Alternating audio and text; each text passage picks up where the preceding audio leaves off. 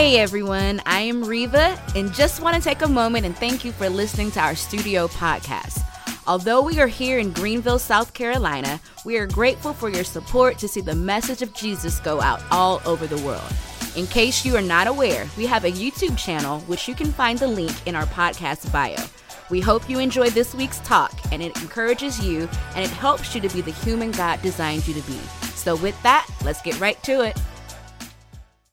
Through wisdom, a house is built, and by understanding, it is established. And by knowledge, the rooms are filled with all precious and pleasant riches.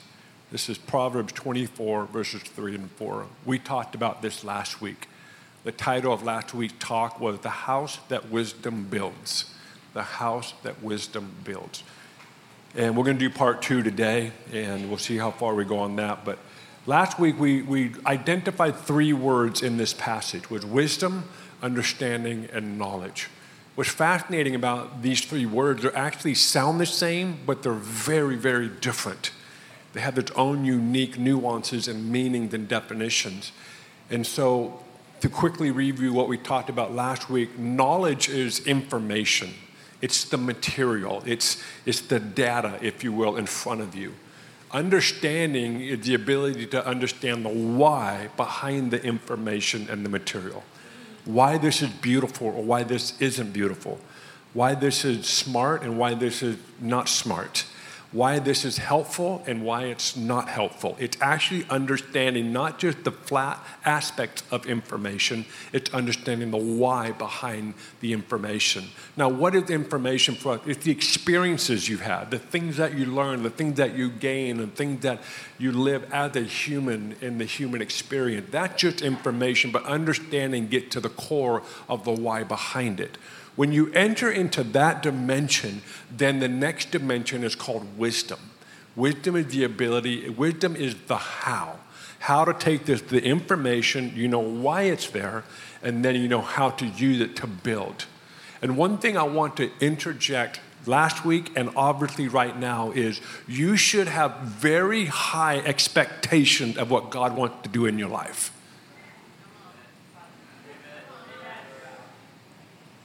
And I have no question, some of you, that is really hard to grasp. Your mind says yes, but your heart's like it's not even possible.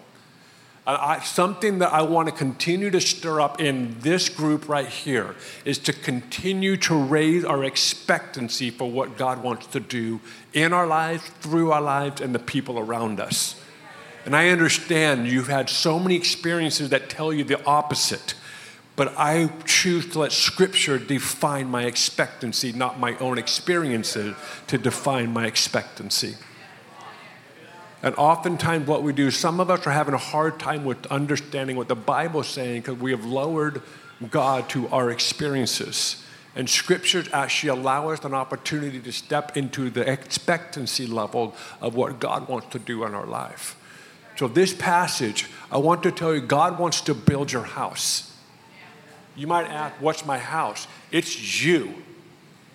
If you look at the essence of what home and house and temple mean throughout Scripture, you're going to find physical dwellings. You're going to find this is someone's physical house. But the common denominator throughout the entirety of Scripture, it's you. It's where God lives. So, this idea that God wants to build you into a house, wisdom is what builds that. And when you put these three words, wisdom, understanding, and knowledge, when you learn how to put those together, you'll be able to build a house that stands the test of time and will be able to stand all human experience. Amen. Okay. So today we're going to go a little bit deeper into this passage that we read last week. We're going to talk more about the house that wisdom builds. How many, how many want wisdom to build your house? You want wisdom to build your life. You don't want to be shaped by anything but the wisdom of God. And so we're going to go a little bit deeper. And, and each week we come together, it really is an invitation for you to go deeper in every area of your life. And I want to challenge you don't come in here and, and just listen and walk out. Come here and engage and write stuff down and take these things that you learned or something that maybe bothered you or you absolutely love. Talk to your friends and family throughout the week about it. This isn't just something to hear on Sunday and check off the list of well, I went to church and I, I did my job for the week. No, each week is an invitation to go deeper. And our dream is that each of our homes, us, are built with wisdom to stand the test of time and to be able to withstand all the elements of the human experience. You know, one thing I have learned as a human, uh, as a leader, and as a pastor, after I have no idea how many conversations I've had with people in the course of my life, if not hundreds of thousands of interactions, potentially millions of interactions. And the one thing that is evident in the human experience is the chasm between what your soul longs for, what you desire, and what your life actually looks like right now. It's amazing this chasm. It's for some of you, it's the bane of your existence. You're like, I wish I didn't have this longing for something that feels so not real, like it can't happen. And some of you are like, I just wish I never felt. And so you just numb yourself. You just kind of ignore it. But at the end of the day, when you remove the numbing efforts, you will always find something in you longs for something else. So this is something that we all have common ground. We all have different life experiences, but this is a common ground that we can stand on. And then for others of you, this chasm between what your soul longs for and what your life actually looks like, it's actually what drives you. It's what motivates you every day of your life. It's the thing that when you get up and you say, I want to close this gap even more. I want to close this chasm where it's not an abyss, but I can see the other side. And you spend your days, and I pray that for each and every one of us, that's who you are. Instead of letting it discourage you, and bring hopelessness. It actually puts a fire in you to be determined to close the gaps. And I believe wisdom and what we're studying last week and today are actually are keys and insight to build a house that you long for, to see the thing take place that you know God has promised you to actually take place. Years ago, I was, this was probably, I was in my 20s, late 20s, and I was sitting down with a young man. He was attending our church. He had actually just moved, and, and I knew this, this young man for many years, but he happened to move to the city I was in. And, and this man, young man, he, he had a history, a repetitive history of making really destructive decisions. Not the kind of decisions like I made the wrong turn. No, he just blew up his life. Absolutely destroyed his life, had a bunch of legal issues from poor choices. And he had this pattern of making really destructive decisions. And so when I, he's sitting in my office this one particular day, and, and, and for the last year, he had moved to the city I was in, and he got a new job, new friend group, new church, new city, new everything, because he's like, I need to hit the reset button. So he hit the reset button, and now he's sitting in my office after he'd been in our new city, new church, new everything for about a year, and he's weeping He's broken. He is absolutely defeated at the core because he had just repeated all these destructive decisions all over again. And it was heartbreaking. And it was heartbreaking to watch. And it's funny how sometimes if I just change the scenery, it won't happen again. No, guess what? You always follow you. Like wherever you go, that's where you will be. And so this young man sitting in my office, and we talked for at length, and you know, he, he just defeated, deflated everything you can imagine. And I looked at him and I said, What do you want? Like, what do you really, really want at the core of who you are? And in that moment, he looked at me and he said, I want a family like yours. I want a wife and kids, and they love each other. That's what I long for. Like, I want to get there someday. And at that time in his life, that was the pinnacle of, of what his soul longed for. And yet, he tried to get there on his own. He tried to make it happen, and with the lack of understanding, the lack of knowledge, and the lack of wisdom, he wasn't able to build that. But there's something I want you to grasp out of this. I had to ask him, What do you actually want? If you have your Bible, turn with me to Mark chapter 10. For those of you who have your paper Bibles, I'm impressed. And those of you who have the apps or tablets, I got you. Mark chapter 10, chapter, uh, verse 46. We're going to read this quick story together. It's a very well known story when you study miracles in Scripture. This is one of those special ones. Mark 10, verse 46. Let's read together. Then they came to Jericho. As Jesus and his disciples, together with a large crowd, were leaving the city, a blind man, Bartimaeus, was sitting by the road begging. When he had heard that it was Jesus of Nazareth, he began to shout, Jesus, son of David, have mercy on me. Many rebuked him and told him to be quiet, but he shouted all the more. I like people like this where when everyone telling you shut up, they just get louder. Some of you definitely have that down. Your kids are really good at this. And I love that. I love that tenacity. Like, you can't suppress me, you can't stop me. And I love that. So he cried out all the more, Son of David, have mercy on me. Jesus stopped and called him.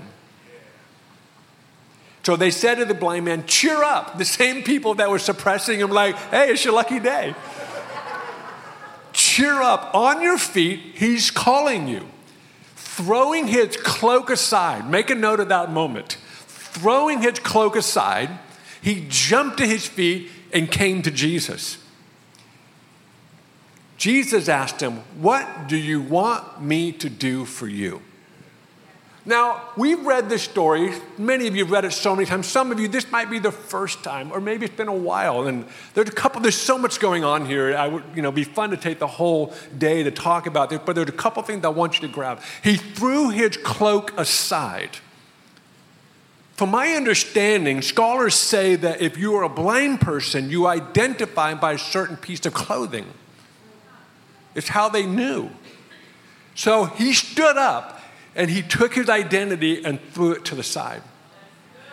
But what's even more mind blowing to me, as he comes to Jesus, Jesus has the audacity to ask him, What do you want? I, I don't know if that hits you, but it hits me funny. I'm like, Isn't it obvious what the guy wants?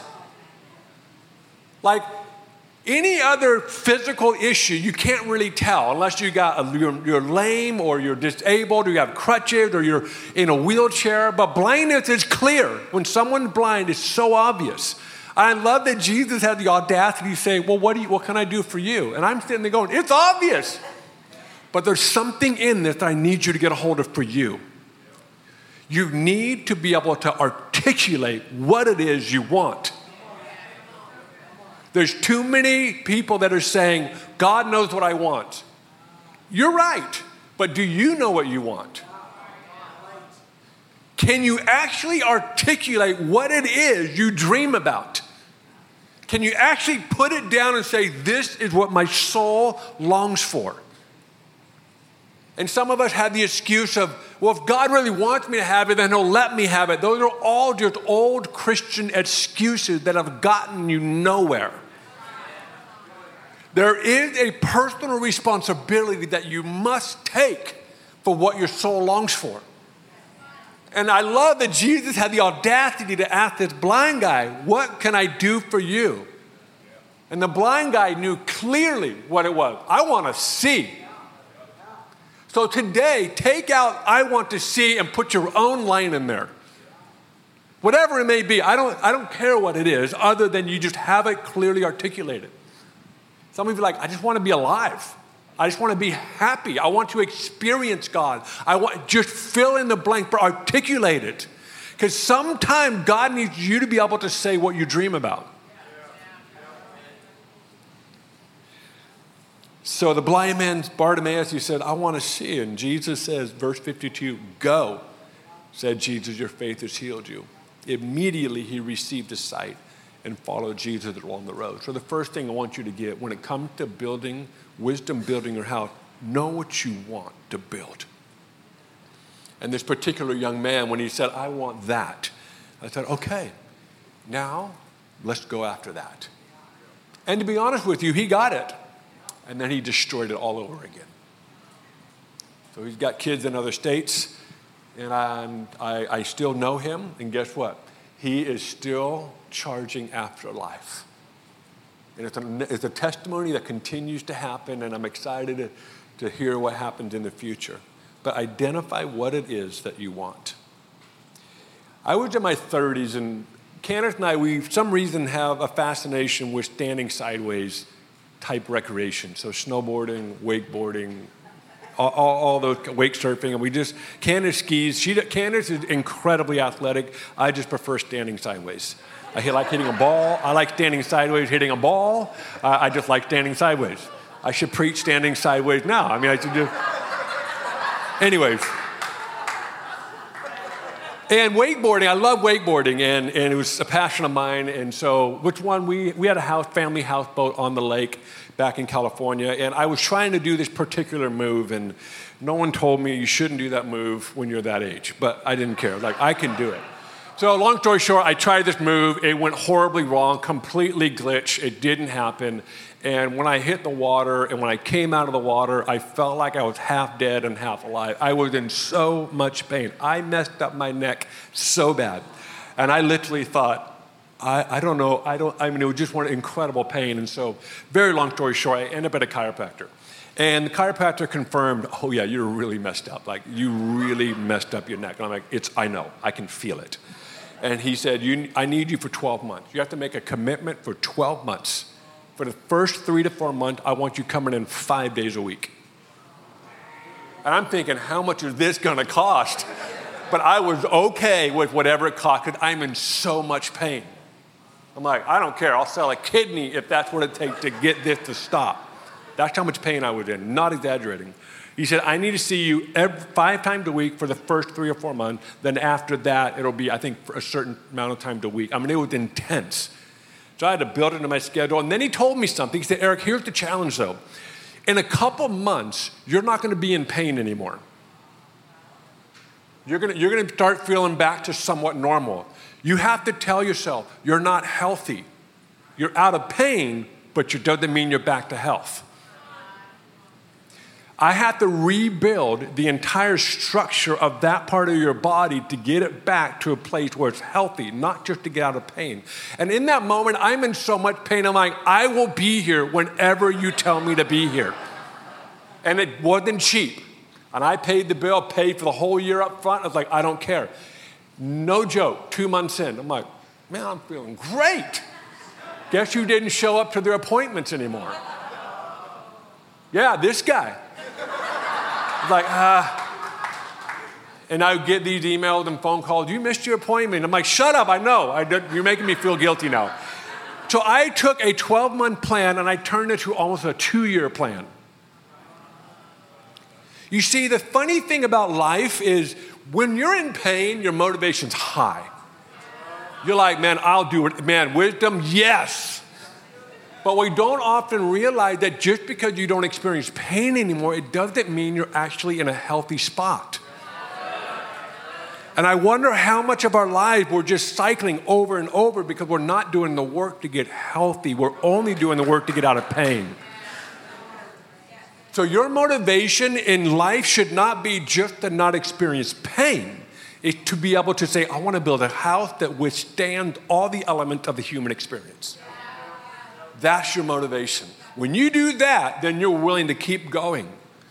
So you have to restructure some of your patterns and habits that you have have to be demolished in order to build a house that wisdom will build. You have to be able to go, these patterns and habits, I've got to end them. I've got to blow them up and start all over. When I went through my emotional mental breakdown in 2018, God spoke to me three times. And one of them was this Eric, you need a new operating system. The one you had got you to this point, but where I'm taking you, you need a whole new operating system. And then I went into what I would call my own dark night of the soul. Went through an entire season, and I would, I would say for the next few years for sure, I felt like God was showing me a new operating system, how I'm going to function how I'm going to process, and how I'm going to do life. And I recognize up until that point, I was doing everything just to stay and avoid pain. But I knew I had to move into a new space, a new operating system, new patterns, and new habits that would take me to a place of being healthy. So you have to be willing to restructure your entire life to see this house built that you long to see built. There's a great quote from Dwight from The Office. He says, Before I do anything, I ask myself, would an idiot do that? that pretty much summed up the book of Proverbs. That is Proverbs right there. Proverb is so pragmatic, so clear in black and white. Don't be an idiot, and this is how you be an idiot. And if you don't want to be a fool, then do this. So, some of you, maybe Proverbs is your key. Actually, let me rephrase that. All of us needed Proverbs to be this thing we hold. And as you read that book, there's so many words like, heed my words. And some of us are so stubborn and hard headed, we have to have the, our own experiences to learn the word that if we just took those words seriously, we wouldn't have to repeat those mistakes over and over and over again. So we have to ask ourselves, what is, why is it so hard for us to posture ourselves to not be an idiot, as Dwight would say? Uh, why is it so challenging for us to, to posture ourselves in a way where we don't become a fool? It's one word pride. It all comes down to that word pride. Pride and self preservation. The enemy of your house that you long to build is pride. Just think about that. On the other side of pride is what you long for. But yet, pride is the very thing that will keep you from the very thing you actually long for. This is the war of the human soul. This is the war of the human mind. It is this longing for something but pride. It can be the very thing that will keep you from actually building and seeing the thing that God actually designed for you. It's never been a question if God had promises and dreams for you. I don't care what your mind is telling you, I don't care what kind of upbringing you had, it's just not the truth. Pride has been lying to you. Pride sounds like this you can do it all by yourself. Pride sounds like this if you tell them the truth, what will they think of you? Pride sounds like this everyone thinks you're really strong and you can do it, but once they find out this part of you, they will think you're weak. You see, pride sounds like a whole bunch of things to each of us. So being able to address, the enemy of your future is actually pride. Now I'm going to ask everyone to do something right now. Get a piece of paper, your phone. You can turn them back on now because Stephen told to turn them back off, which is awesome. I'm going to ask you a series of questions. And I, and I want you to write something down because you have homework this week. When you are about to take a risk or move forward, or do something different, or maybe act on an idea, what's the dominant first thought you have? What's that first thought you have, the dominant one?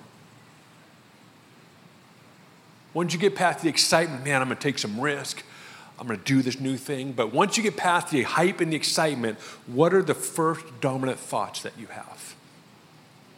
For some of us, is what would so and so think? And if, if, there is, if, you, if that's yours, put that person's name down. Your first thought is, I wonder what so and so will think.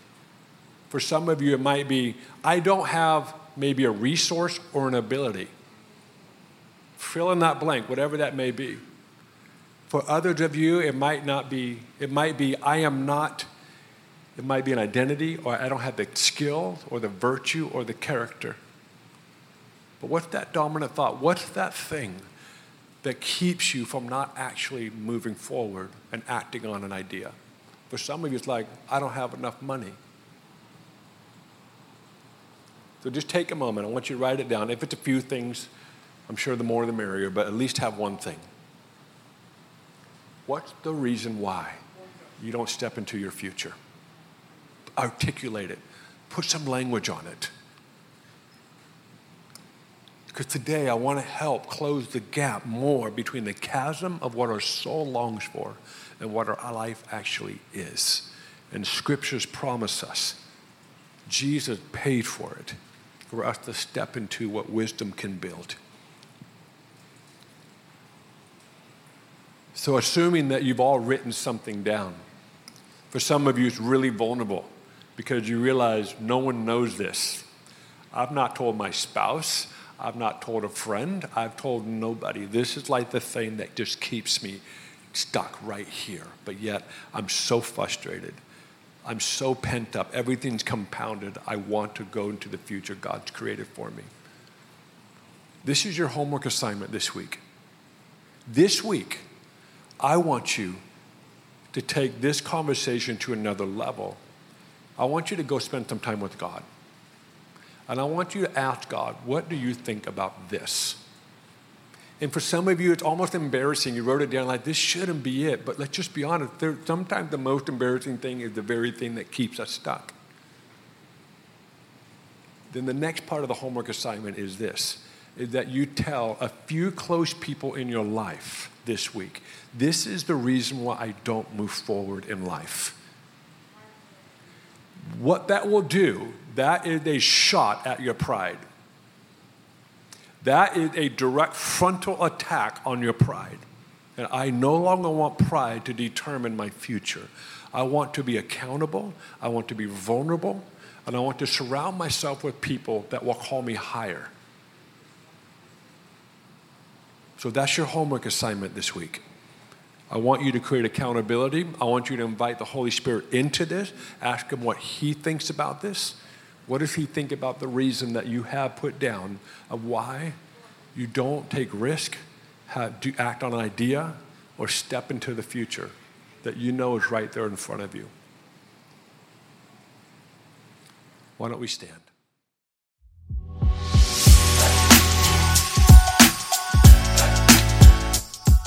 Thanks for listening to today's talk. If you're interested in learning more about Studio here in Greenville, you can go check out our website, studiogreenville.com, and you can give us a follow on Instagram. Our handle is studio.greenville. Have a great week.